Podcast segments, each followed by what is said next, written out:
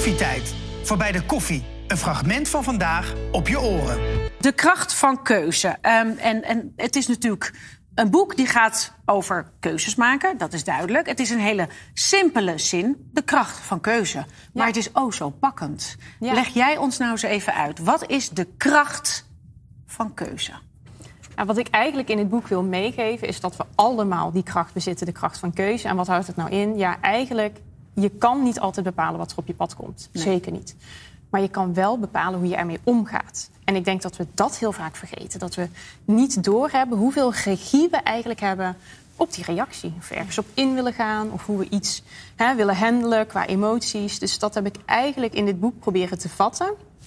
Allerlei verschillende thema's. Van moederschap tot vriendschap tot ambitie. Van denk nu eens na. Ook al komen er dingen op je pad waar je misschien helemaal niet voor hebt gekozen. Of misschien niet je schuld is of wat dan ook. Hoe wil je ermee omgaan? En de ondertitel is, en die is wel mooi, want die sluit dan meteen heel mooi aan. De vragen die ik mezelf stel om te blijven kiezen voor wat mij gelukkig maakt. Mij gelukkig Ja. maakt.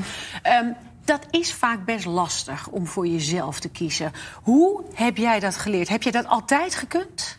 Nou, dat was denk ik ook wel een beetje de ontdekking van het boek toen ik dit ging schrijven. Dat ik dacht van ja, ik heb eigenlijk best wel altijd het gevoel gehad, ook zo opgevoed van... Je hebt de regie, je hebt het leven in handen, hè, maak ervan wat jij ervan wilt. Als je werkethiek hebt, dan kan je nog eens ergens komen. Een beetje die instelling qua opvoeding. Dus ik dacht, ja, ik gebruik dat heel erg. Maar waar ik later pas achter kwam, en dat doe je terloops in het leven... of dat nu is in het liefde of met studiekeuzes die je maakt of wat dan ook... dat je denkt, ja, ik kies wel, maar ik kies eigenlijk heel vaak voor datgene wat mijn ouders gelukkig maakt. Of wat ik denk dat mijn vrienden interessant vinden. Of wat ik denk dat de goedkeuring gaat wegdragen van wie dan ook. In plaats van echt na te denken, waar word ik nu gelukkig van? Dus daarom vind ik het zo belangrijk om met de kracht van keuze te vertellen... wat zijn nu die vragen die je jezelf zou moeten stellen...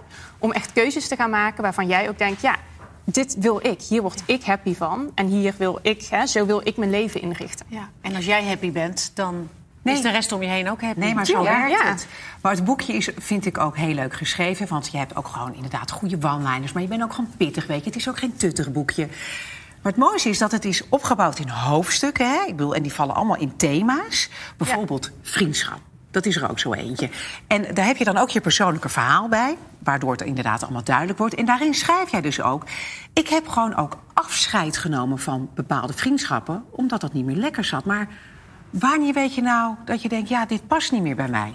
Ja, ik, ik denk dat ik daarom ook zo mijn eigen verhaal wilde aanhalen. Omdat ik denk dat heel veel eh, vrouwen, ook mannen, dit natuurlijk herkennen. Dat je op een gegeven moment gaat merken dat vriendschappen. Je, doet een beetje de aanname: een vriendschap is niet voor even, maar die is voor het leven. Dus als ik met iemand bevriend ben, dan moeten wij door alles heen gaan en dan blijft dat goed. Maar daar ben ik eigenlijk achter gekomen. Dat is helemaal niet zo. Sommige mensen kunnen maar een stukje mee. Hè? En dat hoeft niet aan jou te liggen of aan die ander. Maar een gegeven moment ga je gewoon merken met bepaalde vriendschappen dat er wrijving ontstaat. Ja. Dat je denkt, als ik met die persoon ben, kan ik misschien niet mezelf zijn. Eh, word ik eerder onzekerder over mezelf dan dat ik nou blakend van zelfvertrouwen weer wegloop bij die afspraken. Het is altijd negatief. Dus ik denk zeker niet dat we massaal vriendschappen aan de kant moeten gaan zetten waar het even wat stroever gaat. Ik bedoel, we hebben altijd wel dat je elkaar even wat minder kan begrijpen.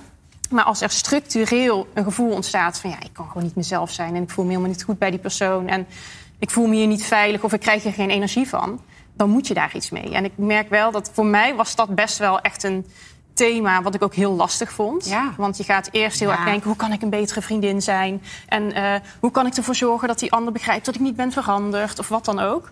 Terwijl dat dus eigenlijk de verkeerde vragen zijn om te stellen. Je zou eigenlijk moeten welke vraag vragen... moet je wel stellen dan? Wat wil ik in een vriendschap? Wat vind ik belangrijk? Hè? Wat zijn de waarden die ik heb in een vriendschap? En wat verwacht ik ook van die ander? En hoe wil ik me voelen als ik met een vriend of vriendin ben? En als je dat gaat vragen, dan ga je ook niet zo hard lopen voor mensen die eigenlijk ook niet zo hard voor jou lopen. Nee, maar dan heb ik wel meteen een vraag. Want stel dat je dan denkt, nou oké, dit loopt niet helemaal lekker. Dus dan moet je het soort van uitmaken met je vriendschap. Of laat jij het gewoon een beetje verwateren? Hoe, hoe doe Ik je denk dat dat dan? ook een beetje ligt, dat, dat haal ik ook aan in het boek, ehm, aan wat voor type vriendschap je hebt. Want sommige vriendschappen die lenen zich er wel voor dat je denkt, nou het contact verwatert een beetje, Ja. we gooien het een beetje op de lange baan en we plannen gewoon geen nieuwe afspraken in. En dan verwatert het vanzelf. Maar sommige vriendschappen zijn zo hecht. En dat vond ik zelf ook heel lastig in mijn eigen ervaring. Dat, hoe doe je dat dan? Als je Ja. zo close Ja. bent, maar het, eh, je matcht gewoon niet meer... en je begrijpt elkaar gewoon niet. Ja, en dat ja, voelt bijna als uitmaken Ja. een goed gesprek. Hè? En gewoon vertellen hoe het zit en hoe je erover denkt. En dat je het misschien beter is om juist te koesteren wat je misschien wel allemaal hebt gehad en wat heel mooi was. Om te zeggen, ja, eh, tot hier en niet verder. Misschien moeten we onze eigen weg gaan. En wie weet komt het nog ooit terug, maar misschien ook niet. En ik denk dat dat ook oké is. Dat we dat moeten leren. Dat dat met vriendschappen, dat dat echt mag. En dat je jezelf... Ik, ik denk dat toen ik dat voor mezelf heb beslist... dat het me zoveel rust heeft gegeven en zo goed heeft gedaan. Want hoe belangrijk is onze inner circle en de mensen die daarin zitten... en waar we onze tijd aan besteden voor ons geluksgevoel? En als daar mensen in zitten waarvan je denkt... ja, dat werkt gewoon niet meer, dan doe je eigenlijk elkaar ook geen plezier mee. Nee. Dan is het gewoon niet meer in balans. Nee. En, dat balans, en voor balans... die ander ook niet. We denken vaak zo van, oh, dan schaden we die ander. Maar het is voor, uiteindelijk vaak voor beide partijen veel beter om te zeggen we gaan onze eigen weg. Ja, duidelijk. Dan gaan we naar het thema liefde. Uh, want liefde, nou goed, je hebt natuurlijk een grote liefde. John Eubank, al ruim tien jaar zijn jullie samen. Ja. Jullie hebben twee prachtige dochters samen, Georgie en Scotty. Ja. En natuurlijk Day ook nog, dat is de dochter van John, die is alweer 18. Hebben alle leeftijden. Ook uh, vaak bij jullie, allerlei huisdieren ja. hebben jullie. Wat dat betreft is het dus een beetje een kleine kinderboerderij bij jullie thuis. um, maar de kracht van keuzes, hoe, hoe, hoe omarm je dat in jouw gezin? Hoe, hoe doe je dat in een relatie met je, met je partner, met je kinderen? Nou, ik denk dat het überhaupt is, het, misschien weer zo'n thema wat toch vaak op vrouwen terugslaat. Maar we vinden vaak dat we zoveel ballen hoog moeten houden. En ik denk dat mijn ontdekking is, de kracht van keuze. Dat je er gewoon een aantal heel hard moet laten kletteren. Als je dit dus allemaal up and running wilt houden. Want het is gewoon druk als jij uh, een beetje een leuke partner wilt zijn een leuke moeder wilt zijn, uh, ook nog wat tijd aan je carrière wilt besteden en misschien ook nog eens een keer een vriendin wil zien. En dan moeten we ook nog tijd voor onszelf maken. Ja, dan kan het bijna niet anders dan dat je tegen sommige dingen nee gaat zeggen. Ja. En dat vinden we misschien allemaal heel lastig. Maar ik moet wel zeggen, juist door het gezin, wat helemaal is ontstaan natuurlijk in de afgelopen jaren. Je wordt er misschien ook makkelijker in, omdat je hebt gewoon te weinig tijd. Dus het is een keuze om of structureel jezelf voorbij te lopen... of te zeggen, laat ik dan een paar ballen kiezen die voor mij op dit moment belangrijk zijn. Die echt aandacht geven en de rest klettert dan maar even. Want ja, dat, dat is dan wat het is. Dus ik, ja, dan zeggen wel eens mensen tegen mij: ja, je hebt het wel goed voor elkaar. Ja, op bepaalde vlakken wel.